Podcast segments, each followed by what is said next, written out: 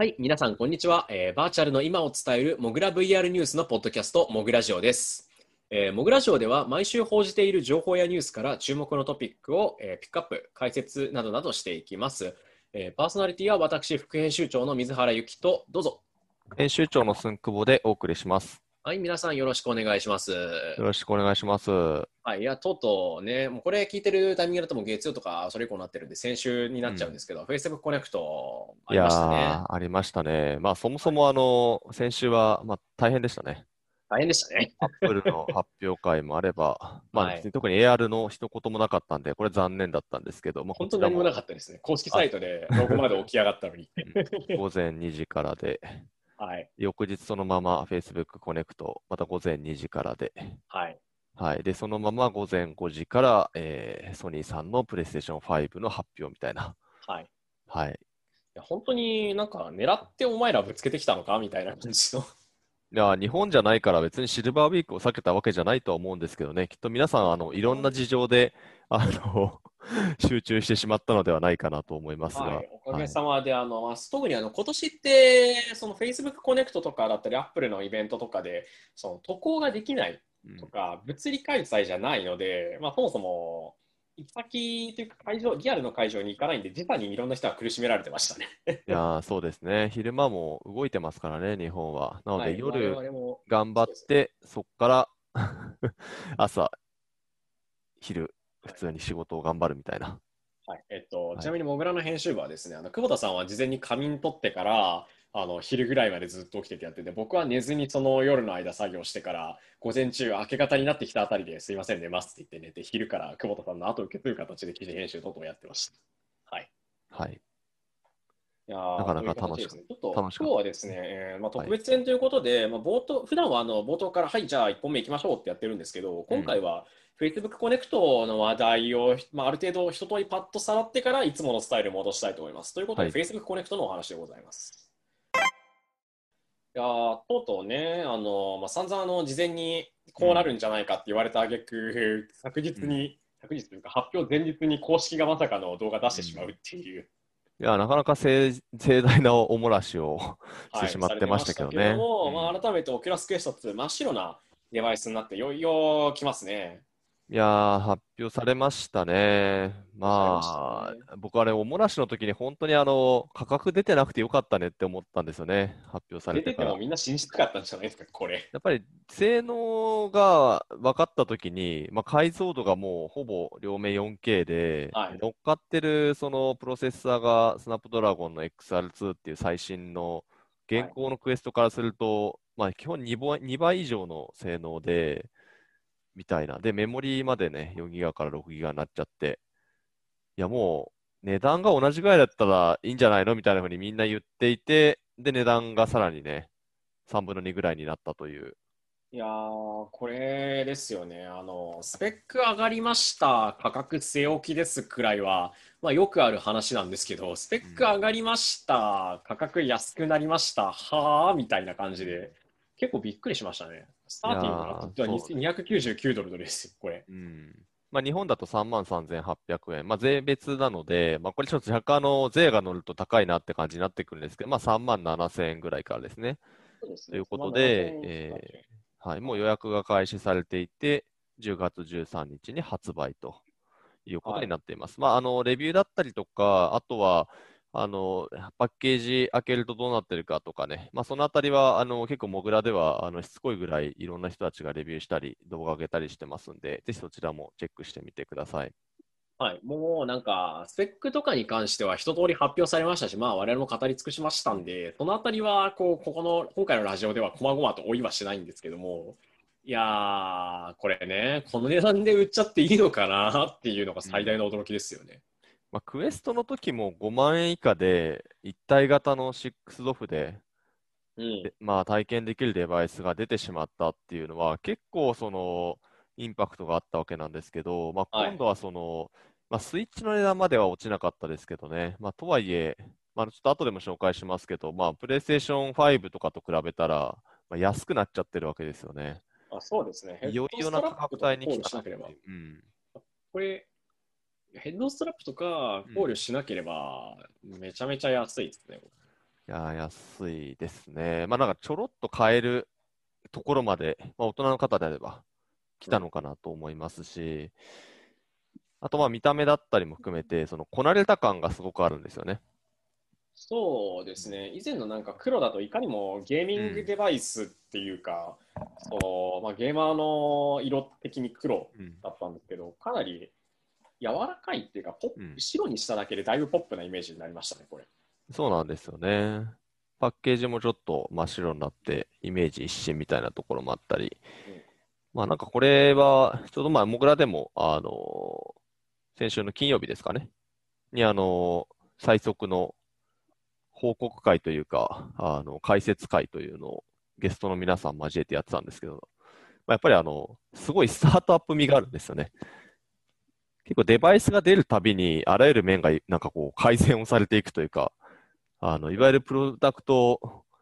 マーケットフィットが行われているという感じで、ブランディング含めて非常にこなれてきたなっていう感じがあります。クエスト、そうですよね。もう一気に、これ、もともとあの Go、リフト、クエストって一通り出ていて、まあ、リフトはあの、うん、リフト S になりましたけど、それで、インサイドアウトでいいじゃんっていうトラッキング方式ですねっていう話から入っていって、うん、次は、いや、これクエストが一番リテンション高いし、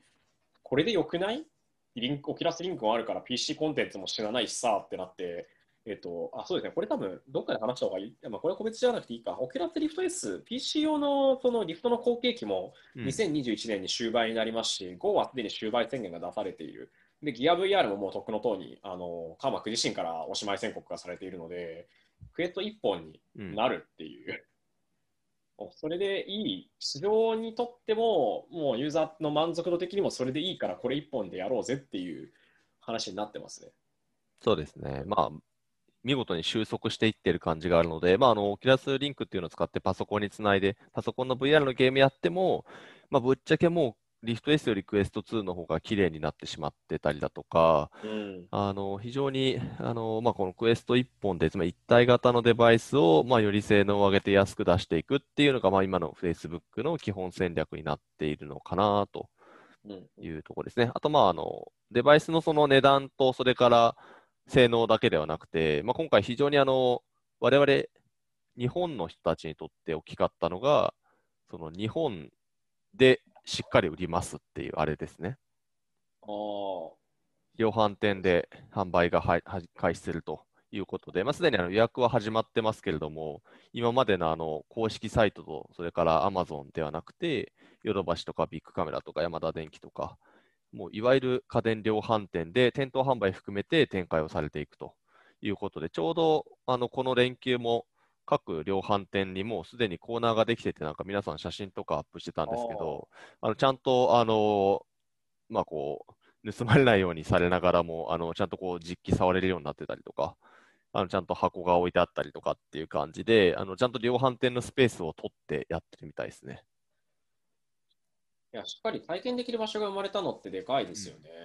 うん、そうですね。まあもちろん、あの、量販店で売ったからといって、それでめちゃめちゃ売れるわけでもないというのは、当然、あの、今までいろんなデバイスが経験していることではあるんですけど、うん、まあ、あの、これはもう、どうしてもちょっと老人会的なことにはなってしまうんですが、あの、まあ、2016年ぐらいからこういろんなデバイスがなかなか日本の市場でうまくいかなくてみたいなところを見ていると、まあ、ようやくこうしかもね、値段も安くて性能がいい、しかもそれだけで体験できるような一体型のデバイスが、なんと量販店でちゃんと店舗で売られているっていうのは、まあ、結構感動的な、ようやくそこまで来たなっていう、階段は上がってきたなっていう感じがする状況だなと思いますね。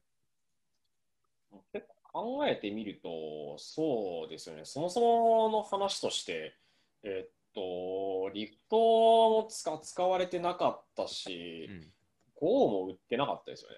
売ってないですね。あの、そもそも、オキュラスリフトの時点では、アマゾンでも売ってなかったんですよ。うん、だ公式サイトから、しかも、なんかグローバルだったら599ドルなのになぜか日本だと、親みたいな、8万円かなみたいな、なんかそれくらいの金額にな。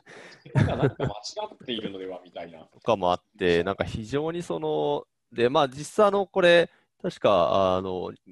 かつて、あの、Facebook Japan でオキュラスチームにいた、あの、ゴロマンさんとかが本人も書いてますけれども、あの、やっぱ日本で、あの、オキュラスリフト売ろうとか、あの、そういうあの動きってされてたらしいんですけれども、やっぱこう、なかなか実現しなかったっていう経緯があるんですよね。なので、あの、これはそういう意味では、あの、今までこう、Facebook 社内の人たち、日本のチームの人たちとかっていうのが、散々こう、日本の量販店に、で売ろうと。日本の店頭で売ろうというふうにやってきた、まあ、その努力がまあようやく実ったというか、あの Facebook 側が日本の市場っていうものをこうしっかり見ていて、まあ、しかもあのアメリカに次いで日本っていう発言まで今回出してきているので、あの日本を重要視しているという、あの結構大きな、そうですね、明確に言い切っているので、えー、非常にあの大きなタイミングになったかなと思います。まあ、いろんなね、背景事情があるんだろうなとは思うんですけども、それでも日本大切ですよねみたいなことを言い出したのは結構びっくりしたというか、うん、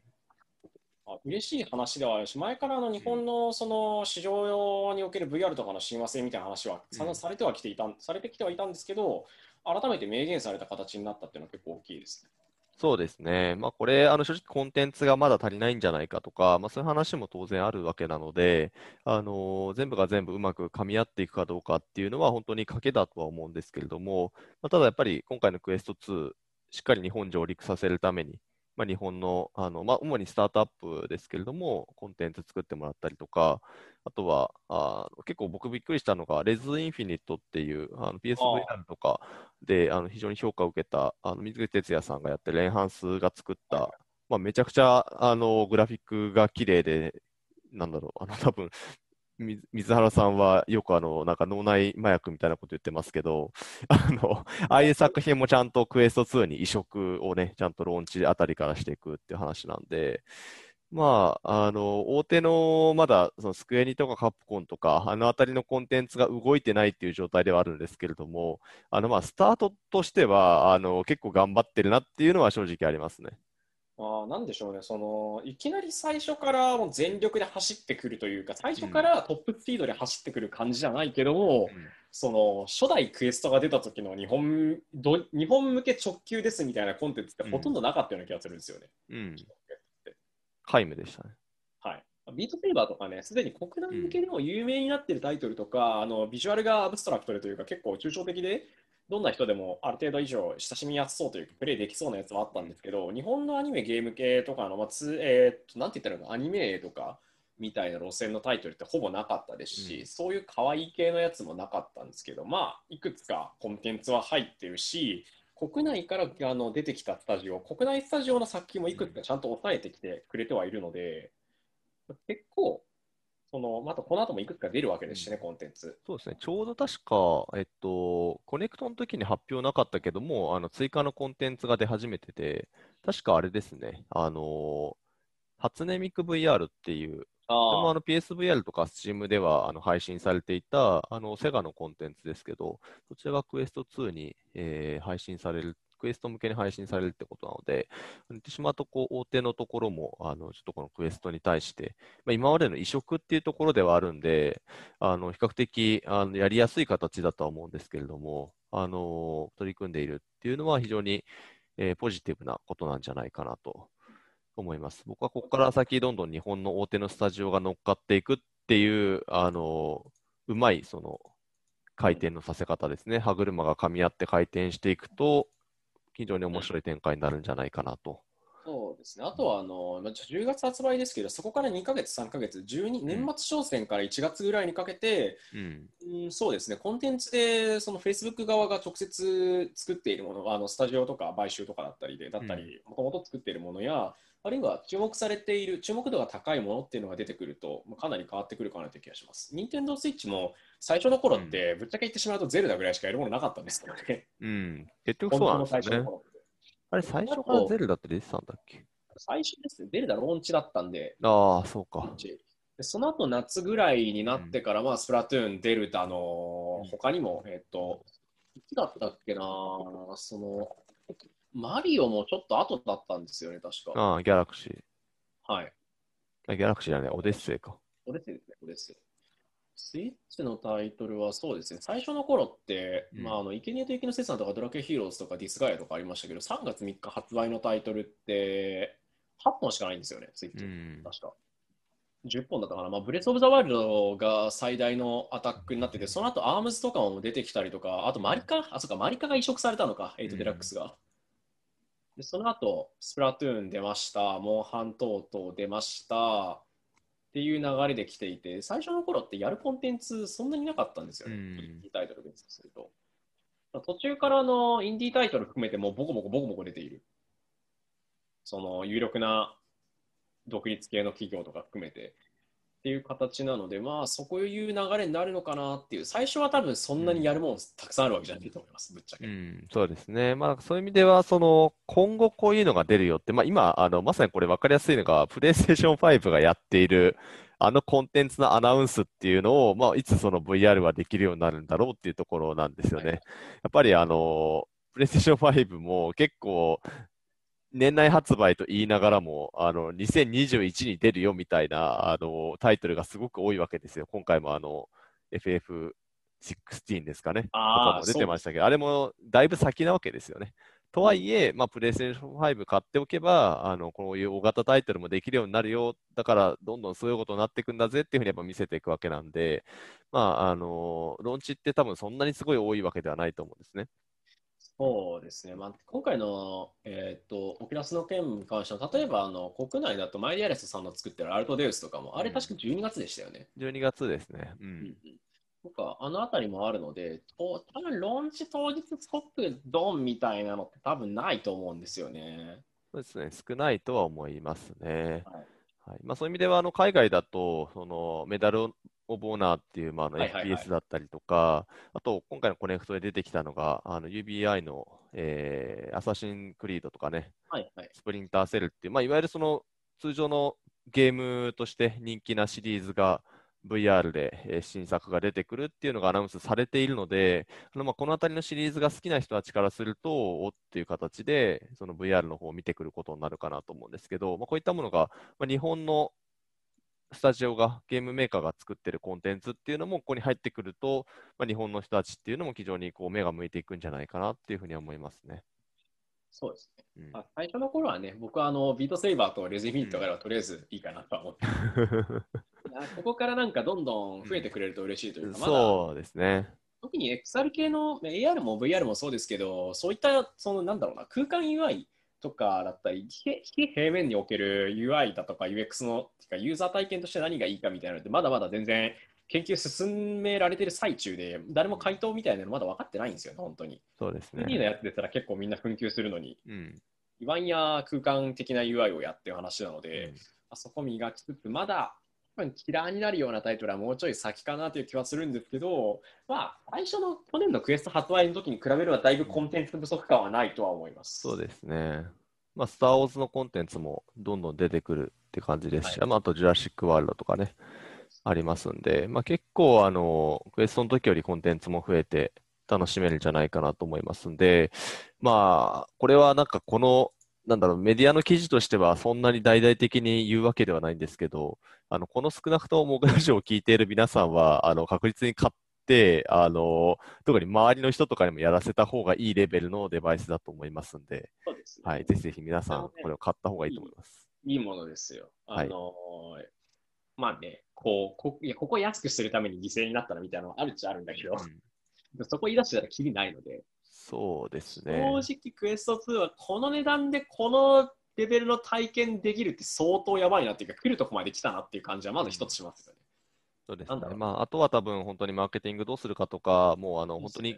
どう展開するかみたいな部分になってくるので、まあ、あの VR をね、いろんな人に広げたいと言っている、まあ、モグラですんで、あのぜひこのあたりは、まあ、結構地道なあの口コミとか、あのいや、いいからやってみるよみたいなところからあの VR で広がっていく気がするんで、まあ、ぜひぜひ皆さん買って、いろんな人たちにかけて、かけさせてみると、おおっていうことになるんじゃないかなと思います。はいびっくりするぐらいね、綺麗なんですよね。これちょっとあのあんまり話さないって言ってたんですけど、液晶の話になったんですよ、はいディスプレイが UKL じゃなくて。そうですね。UKL がもともとペンタイルだった、配列がペンタイルで、あのー画素じゃないか、えっと、画素で合ってるのかな、用語としては。合合ってますね。措置の数がちょっと少ないんですよね、実は。うんまあ、見かけの数字上、数字よりもさらに実は、あの見え方としては荒くなってしまうような、あのそういうあの若干こう、インチキって言うとよくないんですけど、あの若干こうごまかすようなあの UKL の、えー、ピクセルの配列というのがありまして、まあ、VR って結構そのあたりよく使ってるんですよね。で、それがまあ液晶だとなくなるっていうことなんで、あの数字通りのピクセル数っていうのが実現をしています。まあ、もちろんあのちょっと黒色の色の出方が悪くなるとか、あのトレードオフはあるんですけれども、うん、全体的には発色が良くなって、なおかつ非常にきめ細やかに、あの、はい、液晶のつぶつぶみたいなのも一切見えないような、もう文字もくっきり見える、あの非常に、えー、人によってはその 1080p のあのいわゆるフル HD ともうほぼ同じぐらいの非常に鮮明な、えー、パネルっていう感じになってます。あとレンズもちょっと改善されてるんで、正直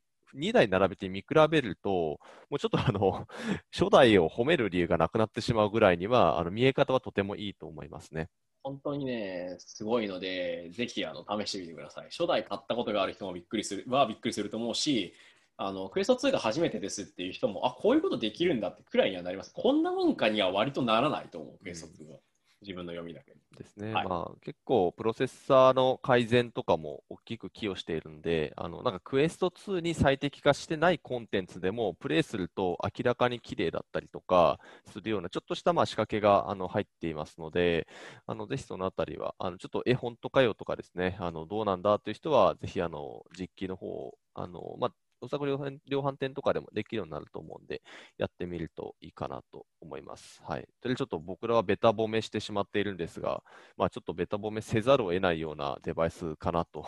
思いますね。はい。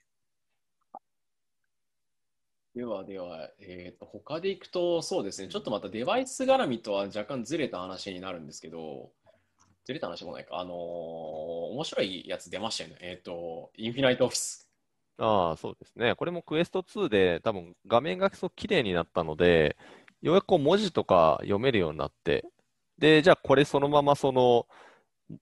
VR の中でモニターを浮かせて、もうマルチディスプレイで仕事しちゃったらいいんじゃないのってやつですね。これもみんなやりたかったことですよね。うん、バーチャルデスクトップ的なやつをもうしっかりやろうぜみたいな話になるのと、あとこれ、ロジテック、日本だとロジクールっていう名前で展開してるんですけど、僕のこの今使ってるマウスもロジクールですね。うん、これの、えーと、ワイヤレスキーボードのが1個、えーと、K830 が VR の中に持ち込めるっていうすごい機能がありまして何、なんでそういうことできてるのかよくわかんないんですけどね。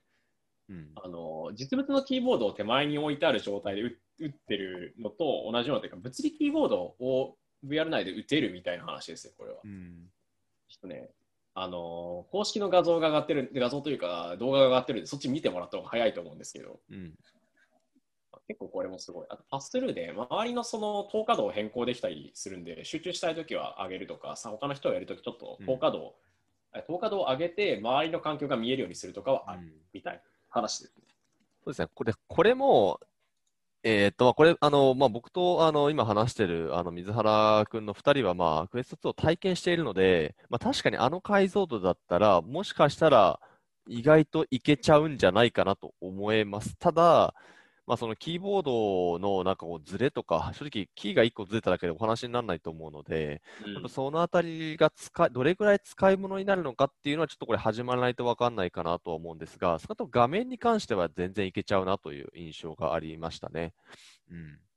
そうですね、いやぶっちゃけこれ、やりたいですよね、クエスト2かけてスタバで。キーボード置いてカタカタ。そうか。あの、MacBook でスタバでドヤ顔するみたいなあの時期ありましたけど、あれクエストとかなんか将来出てくる AR デバイスとかになる可能性はありますね。あの無に向かって打ってる。モバイルモニターとかもう持ち歩くのは時代遅れだよねみたいな。モニターとかいらないし、目のとこつけときゃいいじゃんみたいな、いやでもそれ絶対そのうちスタバじゃ、スタバじゃなくて別のなんかこう、その時流行りのいけてる何か喫茶店とか何かの場所みたいなプラス、配信デバイスみたいな組み合わせ方は出てくるかもしれない。まあでも今、あの喫茶店にたくさん人間いると怒られますけどね。まあそうですね。まあちょっとあの気気持ち悪く見えるから人が周りからいなくなるかもしれないですけどね。あの、こう、全員山手線回るとかありましたね。うん、近づきたくないみたいな。まあ、置いとくとしてですね、はい、そんな感じで、あの、クエスト2周りというか VR 系は結構いっぱいあったし、面白い話いっぱいあった、新デバイス出たっていうことなんで、モグラのあの記事いっぱい上がってるんで、ちょっと読んでもらえるとかなり面白いと思います。何考えてる ?Facebook が何考えてそうかみたいなのもちゃんと、うんあの特集で戦略だったり分析等々も西田宗千佳さんにやっていただいているので、はい。ぜひ。というのと、合わせて、えー、とこれはもう昨日のこうあの、まあ、イベントなんかでも喋っちゃったんですけども、えっ、と、Facebook コネクト冒頭で実は VR から話入らなかったんですよね。いや、そうなんですよ。あの、これ、やっぱりあの、なんというか、Facebook コネクトの結果として、まあ、クエスト2っていうのが極めてインパクトが強いじゃないですか。はい。で、拡散もされるので、なんかもうはい基本クエスト2の発表会だったかのように、あの多分見えちゃってると思うんですよね。はいはいで、はいあのそうですねこれ正直、基調講演から、まあ、その後のセッションも含めて、まあ、見てた、あの、我々からすると、クエスト2の話って、ぶっちゃけ半分もなかったんですよね。なんか。うん。そうですよね。おまけとまではいかないけど、でも主役だったかと言われると、っていうくらいの位置づけかな。そうですね。まあもちろん、あの、インパクトもでかいですし、ここから先本当にいろんなことを巻き起こしていくのはクエスト2というのは間違いないんですけど、はいまあただ、このコネクトっていうイベントの性質上、どうしてもその開発者とか、あの、まあまさにその業界の人たち向けのイベントだったんですけど、まあそこで語られたことっていうのは、どちらかというと、これからの AR の話だったんですよね。そうですね。うん。まさしく。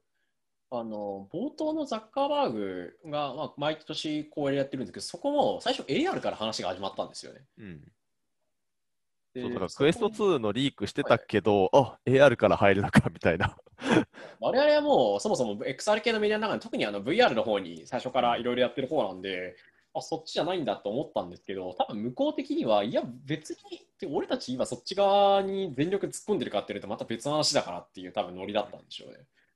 まあ、この話、この前もしましたけど、その、あれですね、ちょっと路線変わってきたなというか、オキュラスコネクトじゃなくなったんだなっていうのを感じさせるところでもありますね、そうですね。名前が。Facebook 自身が、まあ、あの AR、VR っていうふうにあの、必ず VR ではなく AR を先に言ったりだとか、言って並べて言ってきたりだとかしたりですね、あとはまあ最近、あの Oculus っていう、まあ、名前をちょっとずつその社内で減らしていって、で、イベント名称も Facebook コネクトですし、あと彼らの、えー AR、VR やってるチームの名前が Facebook Reality Labs っていう、まあ、名前になってたりだとかで、まあ、あの結局両輪でやっていくと。で、なおかつ非常に今後意識しているのはやっぱり AR であり、AR グラスの市場っていうことなんですよね。うん。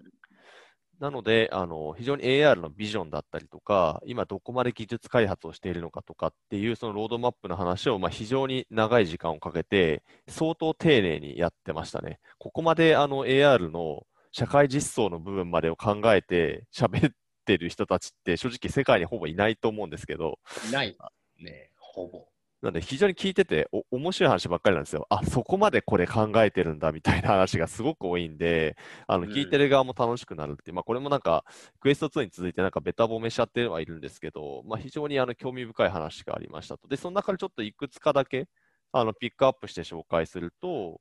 まず、えーっと彼らがは考えている AR グラスって日常的にみんなが使うデバイスなんですよね。はいやっぱそれってどんなのってなった時に、やっぱ見た目とデザインは大事だろうと。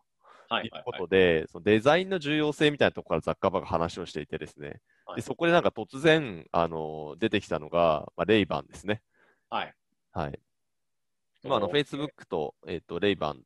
あえっ、と、レイバンをも、のブランドを持ってる会社の名前確か違うところだったと思うんですけど、そうですね。えーっと、なんだったっけな、エシラ・ルクソーティカみたいな感情の名前だった。ちょっ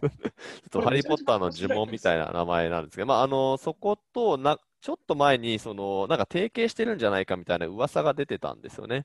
で、まあ、実際、あの、そうですというのを、あの、もうザッカーバーグが明言をしていて、でやっぱそれはその、メガネ屋さん、ファッション性重視のメガネ屋さんとコラボすることが、まず AR グラスの実現には絶対必要だろうっていう、そこの見た目部分へのこだわりということだったんですね。で、そう、その結果、あのまあ、ただまだ AR グラスではないんだ、ごめんよと言いながら、いわゆるスマートグラス。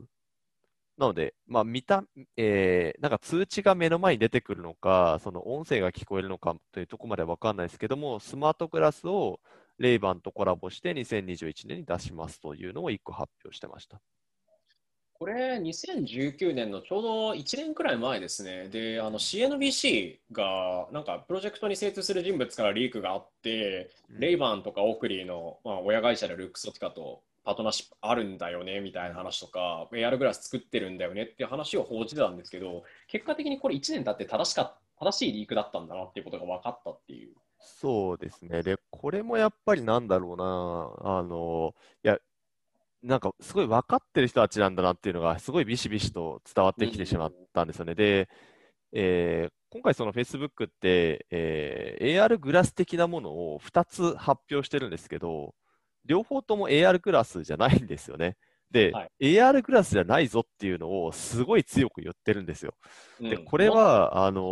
ーそう、結構メディアとかでもそこ間違えて書いちゃったりしてて、その Facebook が AR グラスのなんかプロトタイプ出したとか、なんかレイバンと AR グラス作ってるとかって出してるんですけど、あの Facebook 的にはまだその理想のものはできてないよと。で、見た目部分はそういうこうスマートグラスってまあ極めて機能が限定的で、あの本当に何かその通知が出るぐらいしか、もしくは音が聞こえるっていう、そのそういった機能しかないような、あの非常にシンプルなものを出すよとか、で、あともう一個が、あの、プロジェクトアリアっていう名前で発表された AR グラスのプロジェクトですね。で、これもまたなんかイケてるメガネ型デバイスで、で、なんかカメラまでついちゃってるんですよね。はい、はい。なので非常にその、お、これがついにメガネ型の AR グラスかみたいな。まあ言われそうですよ多分言われちゃいそうなんですけど、まあ、蓋を開けると彼らが言ったことっていうのは実は全然違ったっていうので、ちょっとそこをじゃあ水原さんから解説してもらうのがいいですかね。そうですね、さっきのスマートグラスの話でいくと、まあ、20 2021年にレイバンとコラボしてスマートグラスを出しますっていう話をしたんですけど、その時に AR グラスではないですっていうのをザッカーバーグが2回ぐらい言ってて、確か。うんまあ、彼らの中ではスマートグラスと AR グラスって完全に分かれてるんですよね、定義として。うんはい。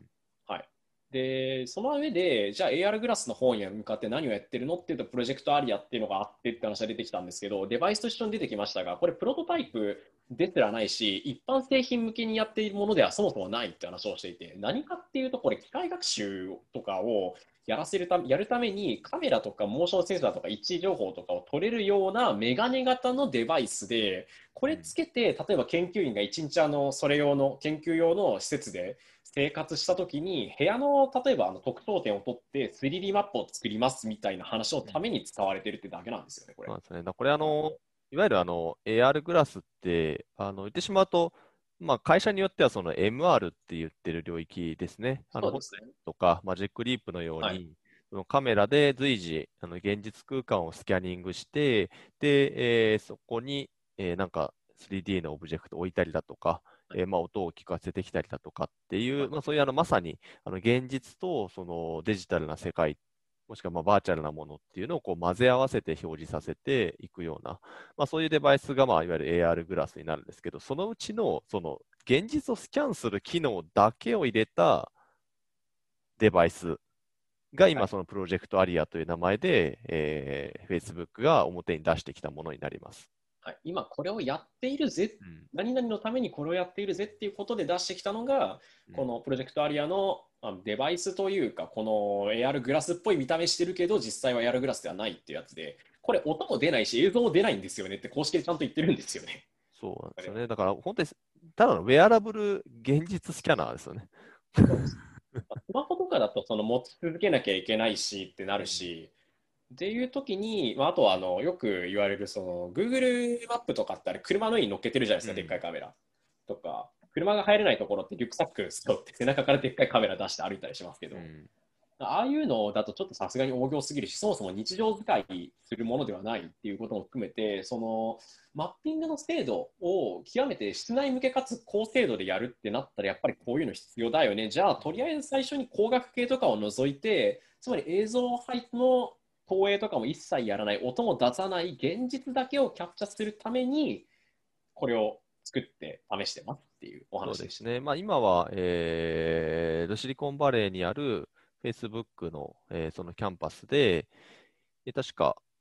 まあ、Facebook の社員がかけて、えーまあ、現実空間のスキャン、それ日常的に歩いている時とかにもかけて、それをスキャンしていくというのをやってて、まあ、これをもう少しあのエリアを広げながら、えーこういうその研究に参加してくれる、まあ、人たちと一緒に、現実空間のスキャニングを行っていくということで、で、いや、このなんというか、アプローチは、正直なんかこう、考えれば考えるほど、あそういうやり方をするのかっていう感じなんですよね。あの、さっきあの、水原さんが、光学系はなくてというふうに言ってて、やっぱりあの、AR グラスを小型軽量で、いつものメガネみたいに使うようにするために、やっぱり一番皆さんが苦戦しているのが、光学系なんですよね。光学系ってでかくなりがちなのと、あと、発熱がやばいんですよね。そうっすね。なので、ホロレンズがやっぱ2になってもあんなにでかい理由っていうのが、やっぱでかいなりの理由があって、うん、あんだけ広い視野を映しながら安定動作させていくっていうのは、やっぱなかなか難しいんですよね。なので、あの、まあ、それよりより小さいあのマジックリープだったり、あとエンリアルライトだったりっていうのは、だんだんその、えー、表示のところとか、あのまあ、気になる点っていうのがやっぱどうしても増えてきてしまうんですけど、まあ、そういう意味でやっぱ光学系を同時にやっていくってすごく難しいことなんですよね。うん、なので、あのじゃあもう現実のスキャンだけに割り切っちゃって、それだったらちっちゃいカメラ載せといて、あと全部スマホで処理しちゃえばいいんだから、まずはそこから行こうっていうふうにやったら、まあ、なかなか、あのそうやってやっていくんだっていう、あの非常にこう戦略的な意図を感じましたね。そうですね。これも、とにかく軽くし、とりあえず今の段階で、そっちだけ先やっちゃおうよっていう話ですね、うん、本当に。まあ、それでいいと思います。ね、はいまあ、Facebook は去年から、えー、これライブマップ数という、まあ、いわゆるその現実空間をどうスカニスキャニングしていくのか、まあ、いわゆるあの建築都市工学分野でいうところの、まあ、デジタルツインをどう作っていくかっていう話をしていくときに、えーまあ、例えばまずは 3D の構造があって、次はそのこれは机だ、これは椅子だみたいなこう意味付けを行うというのがあって、でさらにその上に、まあ、いろんなあのそれぞれのものがどう動いていっていくだとか、まあ、そういったあのいろんなこう現実の認識の仕方があるみたいな話だったり、そこにどうやってそのコンテンツを載せるのかみたいな、まあ、そういう若干あの、なんだろうな、哲学的というか、あの結構ふんわりしたというか、あのそういう議論っていうのも、ある程度あのしっかりとあのしながらやっているという、まあ、そのあたりも今年アップデートがあったりしましたね。うんうんあと、なんかこう入力系 AR でどうやっていけばいいかとか、あの音でその現実の雑踏とかどうやってあの書き消していくかとか、まあ、そのあたりの細かな技術開発の話だったり、進捗の報告っていうのが、あの実は Facebook コネクトの基調講演では多分半分ぐらい占めてたかなと思います。うん、相当その未来の話と今今そのために何を取り組んでるのかって話をしてましたよね、本当に。ですね。なので、まあ、これあの、どう考えても多分、あの他の会社へのも牽制も含めていて、自分らはここまでやっているぞっていうのを多分言ってるんですよね。なので、あのよくアップルが AR グラスとかっていう話がよく出てくるわけなんですけど、まあ、ぶっちゃけあのあの Facebook の話を聞いてしまうと、そのいきなり完成度の高いものがすぐに例えば1年ぐらいでアップルから出てくるってまあ考えにくいですよね。そうですかね。むしろ最初の頃って多分あの iPhone も最初出てきた、まあ、これはあくまで iPhone の話に限りますけど、最初出た時結構いろいろ言われたりはしてたんですよね、本当に最初期って。まあ、日本で使われるようになってきた 3G 以降とか 4S 以降とかにすごくまとまったイメージがあるので、いきなり最初から最高の、まあ、アップル自体はあの最新のものではなく最高のものってよく言うんですけど、この手のデバイス出すときに、うん、いきなり最高って君ら辛くねっていうのが正直な感想ではありますね、うん、話を聞いてると。まあ、いろんな会社が違う方向から同じゴールというか、最終ゴールを攻めている過程で、Facebook はこういうタを取ったのだなというのが分かるイベントでしたね。うん。まあ、本当これ山登りみたいなもんなので、はい、まさにその皆さんが日常的に使う AR グラスをどう実現するかっっていう今、あの山にいろんな会社が登ろうとしてるんですよね。まあ、そういう意味で、そこのまあ結構レースのあのいいところにいる先頭集団が、まあ、おそらく Facebook であり、でまあ、あの一切表に情報を出さない Apple であり、で Google であり、えー、他にもナヤンティックでありとか、まあ、いると思うんですけど、まあ、そういう意味であの Facebook はこう自分たちはこういうふうに山登ってるよっていうのを 結構明けっぴろげに言ってくるので、あのそういう意味ではあの戦略分析とかっていうのはしやすいんじゃないかなと思います。はい。まあ、あの、ちょっとこのあたりね、Facebook コネクト、まさにあの基調講演だけで2時間で、セッションを含めたり、あと、まあ、ちょっとこう、めちゃくちゃ細かな技術改善とかを話す、あのジョン・カーマックっていう伝説的なあのエンジニアの話とかも入れると、もう本当に数時間10時8時間とか9時間ぐらいにわたってずっとあのイベントが行われていましたので、ちょっと今、ここで全部を話すことはできませんが、あのまあ、もしちょっと詳しくこの辺りの話聞きたい方いたら、あのまあ、モグラの方でね、ブレイクポイントさんという会社さんと一緒にやったあのフューチャーテックミートアップというのがありまして、はい、そちら2時間ぐらい、あのもうこの VR と AR の話だけをですね、ジャーナリストの西田宗千佳さんと、元オキュラスにいた井口さんのと僕の3人で、えー、話したりしてますんで、ちょっとそちらのあのセミナーだったりも見てみると、より、えー、より詳細な、あの議論だったりとか、えー、報告っていうのが聞けるんじゃないかなと思います。はい。そちらの方はね、ぜひぜひ、多分モグラの公式サイトというか、あの株式会社モグラの方のサイトとか見ると、おそらくページリンクとかチケット購入ページとかあるので、ぜひぜひって感じですね。はいはい、えっ、ー、と、まあ、クエスト2の話と、あと、プロジェクトアリアは AR グラスではないっていう話をはい、AR グラスじゃないというか、今回出てきたのは AR グラスではないよっていうことは、と、2021年に出るのはスマートグラスであるよっていうことは覚えて書いていただければ大丈夫です。そうですね。はい。すごいまとめちゃったけど大丈夫だったのかな。いや、まあ、細かい話すごく多かったんで、あの、ぜひぜひ他の情報もいろんな形で追ってみてください。はい。はい。講演見ると思いました。僕らの記事を読みました。はい。はい。で、もうすでにだいぶ時間経っちゃいましたけど、Facebook コネクト絡みの話は一旦ここまで。はい。はい。ここまで。というわけでですね、じゃいつもの流れに戻りまして、ちょっと Facebook コネクト以外の話していきましょうか。はい。はい。というわけでですね、えっ、ー、と、まあ、じゃあ、まずは製品絡みとかからいきましょうか、発表された。そうですね。はい。というわけで、いつもにの感じに戻ります。えっ、ー、と、まず、今週の、これ1本目っていうのはちょっとなんかあれですけど、はい。はい、1本目こちら。えー、ベクノス株式会社がペン型360度カメラ、イクイ発売、えー、税別2000、税別2万9800円ですね。はい、はいえっと、このベクノスっていう会社が、もともとリコーの360度カメラを開発してた人たちがスピンアウトしてできた会社なんですけどそうですね、シータですね、俗に言う。はい、シータ、ね。はい、シータシリーズです。で、まあ、もともとこのベクノスさん、確か何回か前のモグラジオでも話してたんですけど、はい、あのまあ、シータを理工社内で提案したまさにその生みの親と呼ばれている人が、まあ、その部方さんっていう方が、えー、社長をやってるスピンアウトした会社になりますと。やっぱりあの、シータ、いろいろあの、ムーブメントというか、あのいろんな注目を集めたデバイスでありましたけれども、なかなかその、まあじゃあ流行るみたいなところまではいかなかったわけなんですが、まあ、やっぱりあの彼のその360度カメラというものへの思いというか、まあ、よりその使われるデバイスってどんなものかみたいなところがこう突き詰められていって、今回のこのイクイっていうのに、まあ、今、集約されてるのかなと。うん、形状が独特ですよね。そうですね。なんか上の方はちょっと膨らんでる棒型って感じですね、これは。ペン型ということで、はい。まあ、ちょっと太いボールペンみたいな感じですね。だいぶ軽めにというか小さめになってますね。シータとかも結構小さかったんですけど、他の360のデバイスとかもそうです、ね、うん、これ結構すごいですね。そうですね。で、一応カメラが、あ、レンズか、レンズが4つついているということで、まあ、これ全電球撮影が可能というふうになっています。まあ、こちら、まあ、スマートフォンアプリとかで、えー、いろいろデータ転送したり編集したりとかっていう感じで、えー、使えるようにしていくっていうことで、まあ、結構これあの、どんなデバイスかっていうのは、またいつであのモグラでもレビューが出るかなとは思うんですが、あのしばらくその360度カメラってあんまり動きがなかったかなと思うんですよね。シータがあって、インスタ360があって、ただまあなかなかコンシューマー広がらなかったよねみたいな感じになっていたと思うので、まあ、またそういう意味では、えー、1個面白いデバイスが出てきますんで、注目してみるといいんじゃないかなと。はい。はい、というわけで、えー、ベクノスのね、新型カメラ、360度カメラが出ますよというお話でございました。はい。はい、で、次行きましょう。ちょっとこれこっちかな。はい。えー、ハンドトラッキングのウルトラリープから VR、AR デバイスに組み込み可能な新型モジュール発売。えー、ハンドトラッキング技術等々で知られているウルトラリープ、もっとリープモーション。いや、そうなんですよね。これリープモーションといえば。い。や、マジックリープじゃない。マジックリープじゃない、マジックリープリープ違いだ、リープ違いですね。はい、リープモーションという、はい、デバイスで知られてたり、まあ、リープモーションという会社でもあったところが、はい、まあ今、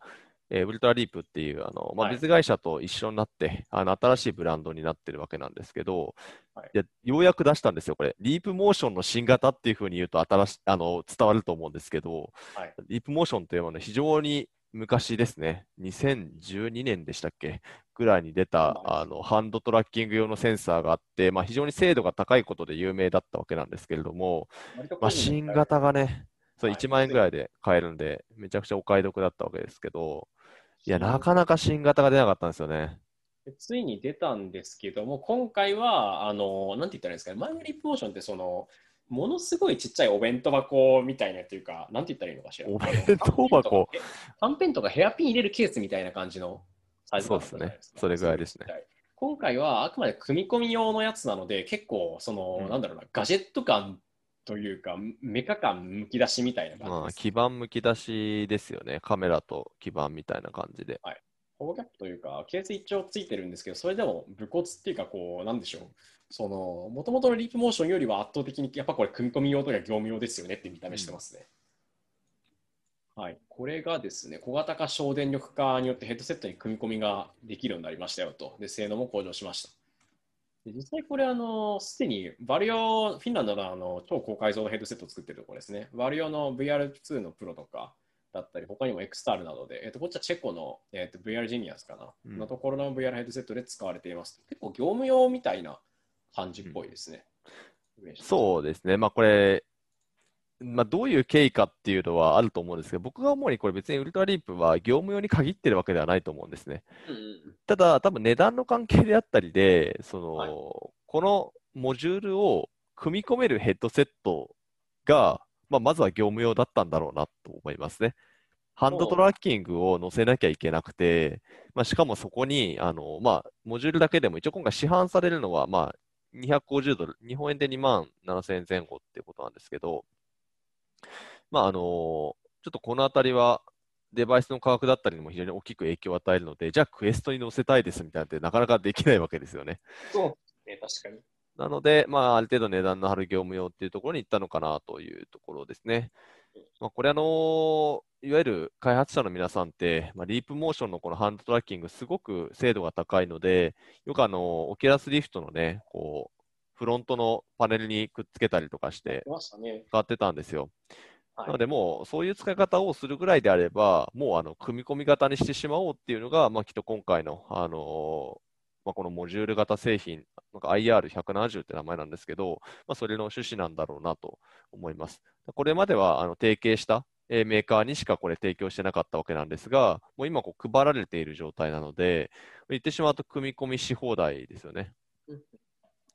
そうですね。こうこれ実際に搭載しましたっていうケースも出てくるでしょうし、うん。あとはあのなんでしょうね。他のうんその VR ヘッドセットに限らず別途例えばあのバーチャル YouTuber 向けとかあるいはえーアバターを実際の動きに同期させてハンドトラッキング使って同期させるみたいな話が出てきたときにいやリープモーションじゃなくてこっち買うといいですよみたいな話が出てくる可能性はありますね。うん、そうですね。はい。なので、ちょっとこれは、まず開発者の人たち向けっていうことになるとは思うんですけれども、あの、非常に、えー面白い、えー製品になっているんではないかなと思いますので、まあ、ぜひこれはね、開発者の皆さんは触ってみたくなるんじゃないかなと思います。というわけで、えーウルトラリープからようやく新型モジュールが、新型の、まあ、モジュールというかパーツが出ましたよというお話でございました。はい。次行きましょう。えー皆さんお待ちかねですね。プレイステーション5の発売日が11月12日に決定。価格は39,980円からということで、いよいよ来ましたね。そうですね、クエスト2の発表の3時間後ですか、はい。に来ましたね。はい。はい、PS5 のデジタルエディション、まあ、これデジタルエディションと、えーブルーレイディスクドライブがついている普通序版の、えーエディションがあって、えーディスクドライブがついている方が49,980円で、ダウンロード限定のというか、ダウンロード系のみ遊べるデジタルエディションが39,980円からとはい。これはあくまで税抜きなので、税足すともうちょっと高くなるんですけども、これがようやくですね、価格発表も来て発売も来ましたよという形です。いやー、まあ、家庭用ゲーム機としては、まあ確かにこういう値段になるんだろうなとは思うんですけど、なんかその、いわゆるパソコンとかと比較しちゃうとめちゃくちゃ安いんですよね。これで仕事したいですよね、メモリーも16ギガあるし、GPU もあの RTX2080 程度ですし、あの普通にあの、つよつよのゲーミング PC ですからね。これ、なんかみ、むしろゲーム部分っていうより、民間企業の PC、あの、レ技術の PCU とかより 100, あの100倍ぐらいスペックいいはずなので、ぶっちゃけ。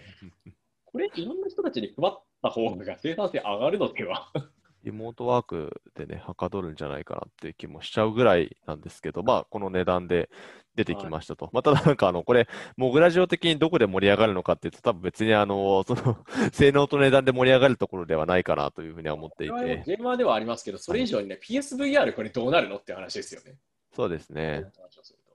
一応 PSVR はあの現行機が対応というふうにもう明言をされています。はいはいはい、なので、えー、現行のね、PlayStation VR を PS5 に挿すということで、えー、PSVR の対応ソフトが同じようにプレイができます。という仕組みになっているというわけですね。そこのあたりだと、他の、えーと、シューティングコントローラーとかの互換サポートもありますよという話ではあるので、うん、であとはこれでコンテンツの質変わるのかどうかって話は結構あったりしますよね。そうですね。いや、これがどうなるんでしょうね。で、いわゆるあの PS4 の時にも、えっと、PS4 Pro っていうのが出て、で、PS4 Pro で PSVR のソフトやった時には、やっぱりあの、より良くなるような、まあ、そういう設計がされているコンテンツ、あのなんかマークがついてたんですけど、PS4 Pro Enhanced みたいな、まあ、それやるとあのより綺麗に見えたんですね。さっきのあのレズインフィニットとかもその一つだったかなと思うんですけど、まあ、こういうものがいわゆるその PS5 専用の PSVR みたいのゲームみたいなのが出てくると、まあ、おそらくこれ全然違う体験になるかなと思います。の PSVR、あの、デバイスとしてはもちろん、あの、ちょっとこう、古いデバイスにはなるんですけれども、まあ、ただ、結構その PS4 なり PS4 Pro の、まあ、マシンスペックの影響を受けて、若干そのデバイス自体が、あの性能をこうフルに発揮したとは言えないんじゃないかなというところがあってですね。なので、これあの、めちゃくちゃ性能のいい PS5 で動かしたら、構同じコンテンツでもよく体験できるんじゃないかなっていう期待はありますけどね。なかですよね。もうスペック表標とかももちろんそうなんですけど、いやー、これあと PS5 対応のやつが出てくるのかなっていう話ですね。そこがきちんと出てくるのか。まあ、PS4 のタイトルが PS5 でも遊べるっていうような売りにはなっているので、まあ、そうなると PSVR 対応タイトルもできるよねってことなんですが、まあ、PS5 の新規のゲームとして PSVR 対応とかね、ちょうどあの、今回のコンテンツラインナップでも、えー、バイオハザードですかね。はい。8が出てましたけど、まあ、バイオハザードの前作、7といえば、前編 PSVR 対応っていう結構凄まじい VR 対応をしていたタイトルなので、思い切ったことやってましたよね。うん、まあ、これ PS、バイオ8が PSVR 対応とかっていうと、まためちゃくちゃ盛り上がるんじゃないかなと。うん思いますので、まあ、このあたりちょっと注目ですね。はい。はい、楽しみですね。まあ、ただちょっとあの、もう出だしで、これも皆さんご存知かと思いますけど、予約がちょうど9月18 18日か、8日の午前10時からでしたけど、なんか結構各、あの、アマゾンで即売り切れて転売ヤーが出てしまったりとか、あの、抽選のところでビッグカメラヨドバシに人が殺到しすぎて、EC サイトそのものが落ちて大変なことになったりしていたんで、なかなかこれ手に入れるの一苦労だなっていうふうに思いますけどね。ありがちではありますけど、いやきちんと行き渡ってほしいですね。行き渡ってほしいですね。はい、あれは生産のタイミングとかいろいろ都合がありましたけど、まあまあ、さて。まあ、なかなかこのゲーム機争奪戦は終わらないですね。何年経っても。転売云々とかの話もありますけど、今特に需要高まってますから。はい、そうですね。はい。無事ね、発売日は決まりました。価格も決まりました。さあ、VR どうなるんでしょうか？という話でございました。はい。はい。では次行きましょう。ちょっとまたお話が変わって、これはまたゲーム関連ですけど、どっちかというと投資買収絡みの話ですね。はい、えー、VR ゲームアリゾナサンシャインのバーティゴゲームス約61億円で買収されました。はい、うん、えーと、これがですね、えーと、アリゾナサンシャインっていう、まあ、知る人ぞ知るっていうレベルでもないと思うんですけど、あのそんなに、なんだろうあの、マニアックな感じというわけではないと思うんですが、VR ゾンビシューティングで結構出来がすごく良かったんですよね、これ。そうですね。うん、日本語にも対応してましたね。はい、バーティゴゲームスっていうこのスタジオがあるんですけど、ここがあのエンブレサグループっていうところのがですね、えー、と買収しましたよという形ですね。5000万ユーロ、約61億円で取得という形になります。これ、売却されたんですね、バーティゴ。いやいよいよ。ー比較的あのうまくいってる方の VR ゲームスタジオかなというふうに思っていたんですよね。なので、まあ、なんだろう、こう、経営的に何かネガティブなことがあって買収されたんではないだろうなっていうふうには思うんですけれども、まあ、いわゆるあのよりその彼らの開発だったりを加速させるための買収だったらいいなっていうふうに思いますね。はい。この買収した会社は、スウェーデンかどっかの会社でしたよね。そうですね。もともとね、このエンブレッサーグループっていうのがそこだそうです。うん。ですね。もともと、えーバーティゴはオランダの会社だったので、まあ、ヨーロッパの中でこう買収が行われたっていうことみたいですね。はい。あしっかりと。というかこれはあれですね、あの Facebook に買われたみたいな話に近いですね、ビートセーバーというか、ビートゲームズが。うんそうですね。まあ、メディア企業ですかね、この、こっちメディアっていうところに買収をされたみたいなんですが、まあ、じゃあどう動くのかなという感じではありますね。はい。一応、今、バーティゴ自体は、えー、アフター・ザ・フォールっていう、その、アリゾナ・サンシャインの次次回作というか、まあ、歌かの作品自体は別物なわけなんですけれども、よりその爽快感のある、これまたゾンビシューティングを作っていてですね、結構僕がやった限りでは出来がめちゃくちゃ良かったんですよ。あの、いわゆるあの、アリゾナ・サンシャインって本当にゾンビがどんどん来るんで倒すっていう、まあ、比較的その世界観でいくと、あの、まあ、バイオハザードの比較的レガシーめなものか、あとはもうウォーキングデッドみたいに近い感じですかね。だったんですけど、あの新作ってあのベヨネッタとか、あっちの方のよりアクション寄りの爽快感のあるプレイみたいなのを、うんあの、まあ、追求した作品になっていて、もうそういう意味でも、この新作がちゃんと出るといいなっていうふうに思います。ねまた改めて出てきてくれると嬉しいというのは、はい明確にありますね。逆に自分はこのアリゾナサンシャインの バーティゴのことを Facebook が買わなかったんだなっていうのがちょっとびっくりした、むしろ。うん、まあ、複数もしかしたら出てたのかもしれないですけどね。うん、うんありえますね。そうですね。ね、まあまあ、このところもいいスタジオというか、いい VR ゲーム作ってる会社なので、今後どうなるか楽しみでそうですね。まあ、そういう意味では、あの、まあ、ちょ、これ、おまけな話なんですけど、はいあの、今、このバーティゴオランダっていうふうに僕言ったじゃないですか。はいで、ビートゲームス、あの、Facebook にまあ、買収されたところですけれども、そちらはチェコの会社だったんですよね。ああ、そうですね。で、他にもいくつか、その VR のゲームで、めっちゃ売れてるタイトルってあるんですけど、はい例えば、あの、スーパーホットはいっていう、あの、まあ、今日独特なゲームあるじゃないですか。はいはいはい。白い世界で赤い敵を倒していくはい。あの自分が動いた分だけ敵も動くタイプのアクションゲームですね、VR。あれめちゃくちゃ面白いです。ビートセーバーの次とか、それぐらいに位置するような、うんえー売れ行きのあの VR ゲームかなと思うんですけど、あれはポーランドがの人たちが作ってるんですよ。ああ、なんか、中央のスタジオって結構でも強いところ印象ありますね。ポーランドとチェコとか。そう、なので、あのー結構そのヨーロッパのちっちゃめのあのインディーな VR ゲームスタジオが、実はこの VR ゲームの世界ってすごい頑張ってるんですよね。なので、こういう感じで皆さん、まあ、EXIT だったりとか、あの、まあ、よりその、例えばビートゲームスの場合は、あれはもう明らかに Facebook の力を使ってめっちゃ楽曲増やしてるじゃないですか。あああいう感じで、まあ、それぞれの取り組みをこう加速させてるっていうのはすごい面白いなっていうふうに思いますね。そうですね。チェコ、ポーランド、まあ、あと話よく出てくるのと、スウェーデンとかフィンランドとかあっち側ですよね。そうです。ねあの辺り結構盛んですね。うんそこら辺はそういうコンテンツ作ってるの結構面白いですよね。なんかアメリカはももちろん大量にスタジオありますし、うん他にもイギリスとかだったりも、フランスとかドイツも結構聞くところではあるんですけど、うん中央はかなり一つ出てるんですね。面白いな。はい。というわけで、アリゾナサンシャインのバーティゴゲームスが買収されましたよという話でした。はいで、同じく、という同じくではないですね。えっ、と、資金調達とか買収系でいくと、こちらも面白いですね。えーバーチャルサイクリングのツイフトが4.5億ドル調達、新型コロナで注目高まるということでですね、うんこちらはあのオンライントレーニングプラットフォームをもともと提供していたんですけども、うんえーと、バーチャルサイクリングをやっているところですっていうと分かりやすいですかね。そうですね。ただ話題になったのはツール・ド・フランス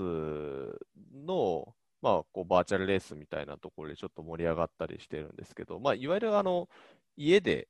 まあ、ロードバイクだったりとか、もしくは専用の、あのこうライドマシンみたいなのにがネットワークに接続していて、で、画面目の前に置いておくと、まあ、自分がこう漕いでいくと、あのまるでそのバーチャルの世界で走っているかのように、みんなでこうレースができるっていう、まあ、そういうシステムを作って、で、ま、あの売ってるところですね。ね、ここが今回、えーと、約470億円の調達を行いました。うん。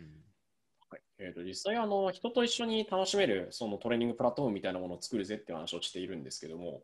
これがどうなるかっていうのもありますが、散々その手のサイクリングイベントとかで使われてたりするので、うん、今の状況を鑑みると、みんなこれ実は結構やりたがってるとか、やってる人たちもかなりいるはずなので。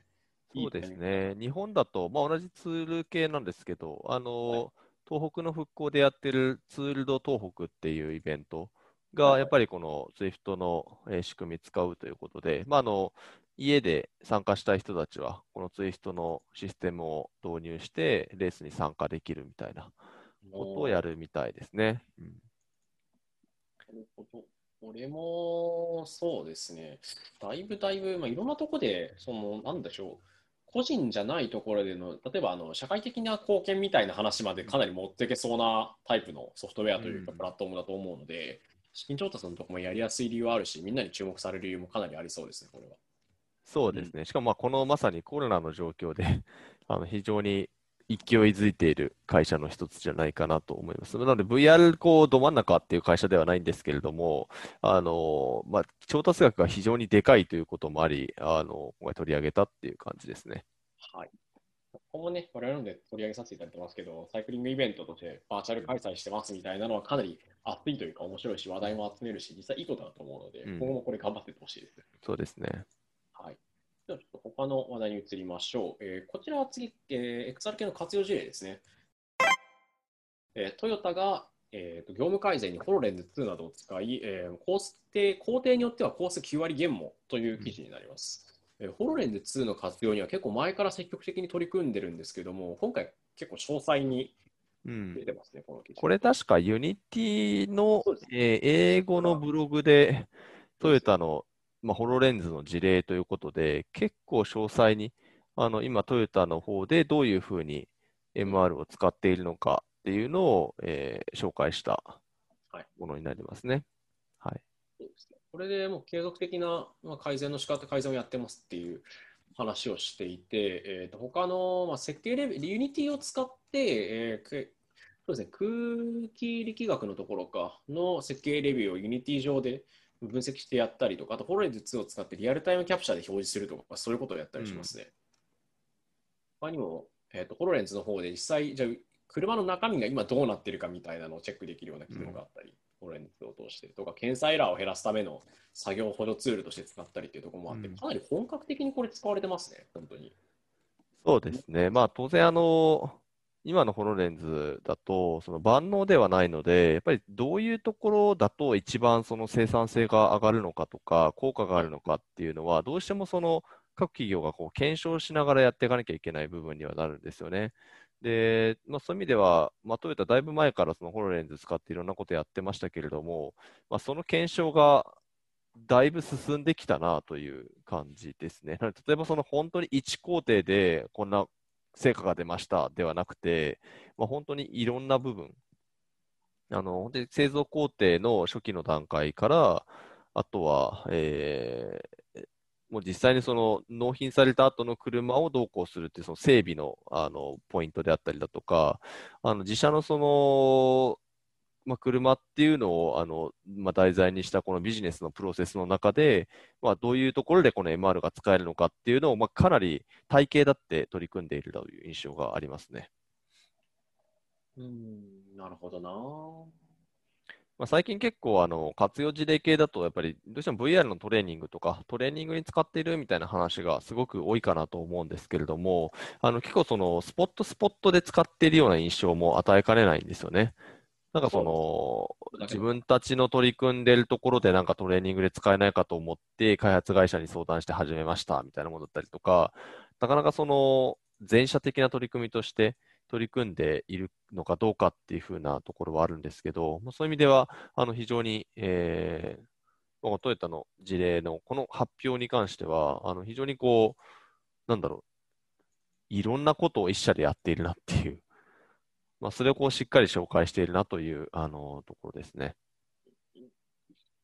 そうですね。これは実際そういうところもあるし、まあ、本当にここまでしっかり取り組んでる、さっきのあのクエストとかの話じゃないとか、AR の話じゃないですけど、俺たちここまでやってるぞっていう、うんところでもあるんですね。はい。はい。というわけでですね、トヨタがものすごくあの DX 絡みを進めていたり、あるいは、えーバーチャル関係に関連するそのデバイスやツール等々を使って業務改善をしっかりやっていますよという話がユニティから出ておりましたという感じです。はい。他のところでいくと、そうですね、これ単体の記事ではないんですけど、かなりあの、うんなんて言ったらいいんでしょうね、ロケーション AR というべきものと言ったらいいでしょうか、その特定の場所に行って、そこであのレンタルだったりかあの、置いてある AR デバイスを使って何かを見るとか、何かを体験するっていうの結構増えてますね、最近。そうですね。まあ、これは、まあ、ちょっとその、社会的に、まあ、コロナの影響が、まあ、これ、一段落と言ってしまうといけないとは思うんですけれども、あのいわゆるその感染者の伸びだったりとかっていうのが、まあ、若干こう、えー一番伸びてた時に比べると、あの収まりつつあるっていうことは非常に大きいのかなと思うんですけど、まあ、そのタイミングで結構その特定の場所で専用デバイスだったりスマホを使って AR 体験ができるものっていうもののなんかこうアナウンスがちょっと急に増えてきたなと。まあだんだん人があのいわゆる外に出てくるようになってきたというか、いろんなところに行くように戻ってきたところで、まあ、ちょっとこう AR の取り組みっていうのをあの始めていくというのが、まあ、相次いでいるのかなと思いますね。例えばですけど、東京ジョイポリスだと、ゴジラミュージアム。ああ、あの、これマジックリップなんですね。これマジックリープ1を使ってますね。はいはい。10月1日からということで。あとだと、確か心斎橋のパルコがオープンするらしいんですけど、そちらの方でも AR 使ったインスタレーションアートをやりますっていう。そうですね。これは渋谷パルコで年末、去年の2019年の年末から2020年頭ぐらいにかけて、あの、やっていた、あの、ものと同じようなことをやるみたいなんですけど、あの、7階かなんかのそのふ吹き抜けのところで、吹き抜けのその空間に、こう前回は確かあの、ミラージュソロっていうデバイスだったんですけど、今回どうなるかわからないですが、あの、いろんなアートが出現すると、AR アートが出現するっていう、まあそういう取り組みですね。あとは、これ先週ですけど、あの、羽田の、まあ、空港そばですかね、あの出島のところに、えー、ワントゥテンさんが作った、これもまたマジックリップワン使ったネオジャパネスクっていうはい世界をこう体験できるような。これどういうものかちょっと体験しないとわかんないですよね。非常にこうクリエイティブアート的な、メディアアート的な、えーアート体験をマジックリープをかけてやるっていう。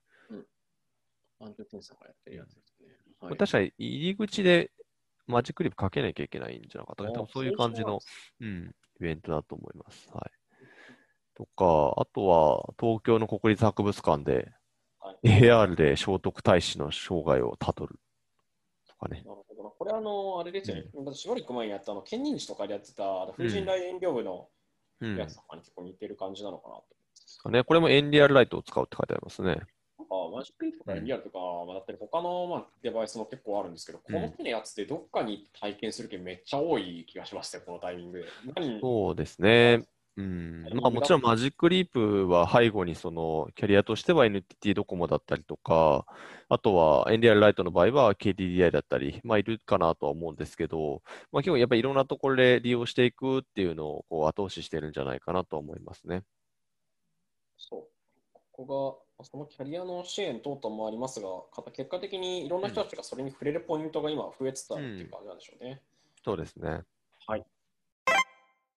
というわけで、今日は、えー、とこれで一通り喋りいきたやー、もりもりでしたね。ちょっといつもより長くなっちゃいましたね。いやでも、ピラスじゃないね、Facebook コネクトの話してたら、もうそれだけで3時間とか4時間とか平気で持ってっちゃうんで、本当は。でこれでも抑えた方なんですよ、我々は。あのだいぶ抑えてますね。またなってしまうんですけど、うん昨日じゃないや、えっ、と、これはもう収録だと全然違う回ですからね。うん。えー金曜日にやった、えー、Facebook コネクションの最初広告会でもね、あの、もともとの予定時間オーバーしてたり、これもっと喋れるんですけど、ちょっと負けますみたいな感じだったので、はい。本当にあの、スペヌというか話題の泉みたいになっちゃうんですけども、今日は一旦この辺りで。これでも抑え気味ですということで、はい。はい。Facebook コネクト、本当にね、あの面白い発表、講演いっぱいあったので、ぜひあの公式の、特にあのオキュラスジャパンというか、オキュラスの日本語アカウントは今回ようやくツイッターでできたんですよ。そうですね。そういえば。で、それでですね、YouTube の方でも確かに日本語字幕がついてるやつとかが上がってたりするので、ぜひ見てみてください。特に基調講演の終盤の方のあのマイケル・エイブラッシュのやつとか、カーマックのやつとかは、ぜひぜひ。はい面白いので。あまあねの、見て損はないと思いますね。はい将来を占うという意味でも、現在を知るという意味でも、非常に大きい話になると思います。大きい話というか、大きい意味を持つ講演だと思います。ぜひぜひ。と、それとは別に、あの、さん、あれがありますよね。XR 会議の公募の。ああ、そうですね。これ、あの、すみません。あの、久々にちょっと宣伝枠ですね、これは。というわけで、はいですね。はい。モグラがやっている、年末にやるあの XR 会議という、あの VRAR の、えー開発者クリエイター向けの、まあ、カンファレンスをやります。で、今年はあのオンラインで開催をするっていうことなんで、あの、すでにアナウンスは行っているんですけれども、えーだんだんあの今準備の方をしていますが、えー今セッションのですね、えーラインナップをこう揃える段階になってまして、あの今年はなんと登壇者を公募します。えーなので、えーまあ、スポンサー講演とか招待講演もあるんですけれども、あの、我こそは VR とか AR のその作り方ですね、制作、企画、ももちろんあのプログラミングレベルのそのテクニカルな部分も含めて、えーぜひあの開発者クリエイター向けにあの共有したいという知見がある方は、あのエントリーの方をお待ちしております。はい。という宣伝でした。今年はですね、去年は動員数700名ぐらいだったんですけれども、今年は1000名を目指しておりますので、あの非常に日本としてその VR、AR の人たちが、えーまあ、い一堂に会するといってもあの、オンラインにはなるんですけれども、えー3日間、12月8日から10日ですね、えー VR、AR のことを皆さんで、えー話し合ったりだとか、えーもしくは、えーいろいろこうノウハウを交換するような、まあ、そんなイベントに、えーする予定です。といった感じですね。はい、こっちの、ちなみに今年はオンライン開催ということなんで、うんえー皆さんもね、来やすいというか、参加しやすいと思います。ぜひまあ、どこにいても、はい、参加できますんで、12月8日から10日までとなっております。3日間をやるんですね、今年。そうですね、3日間です。はい、いろいろと、まあ、後々あのセッション担当者とか講演こんなことやりますって話はで後で出てくると思いますんで、皆さんぜひぜひチェックしていただけると幸いです。はい。はい。というわけで、えー長くなりましたが、今回のですね、えっ、と、モグラジオ第12回、ここまでとなります。いや、もうこれ3ヶ月もやってるんですね。いやー、すごいですね。長続きしてますね。はい。いやーこれね、皆さん聞いて、ここから何かヒントを得てくれると嬉しいですね。そうですね。まあ、結構継続的にやってますんで、あの前の回とかも気になるのがあったら聞いてみると面白いのかなと思いますこれ。聞いてると多分、モグラの、その特にニュース側の編集部のスタンスとか、うんあの副編集長と編集長何考えてるんだろうみたいなのとか、ちらっと見えてくると思うんで、面白いと思います。はい自分で言うのもあれだけど。はい。というわけでですね、皆さん、あの、今回いかがでしたでしょうか？えーということでですね、12回、モグラジオここまでとなります。えー皆さん、今回もお付き合いいただきありがとうございました。パーソナリティは私、副編集長の水原由紀と、はい。編集長のすんくぼでお送りしました。はい、皆さんありがとうございました。ありがとうございました。また来週。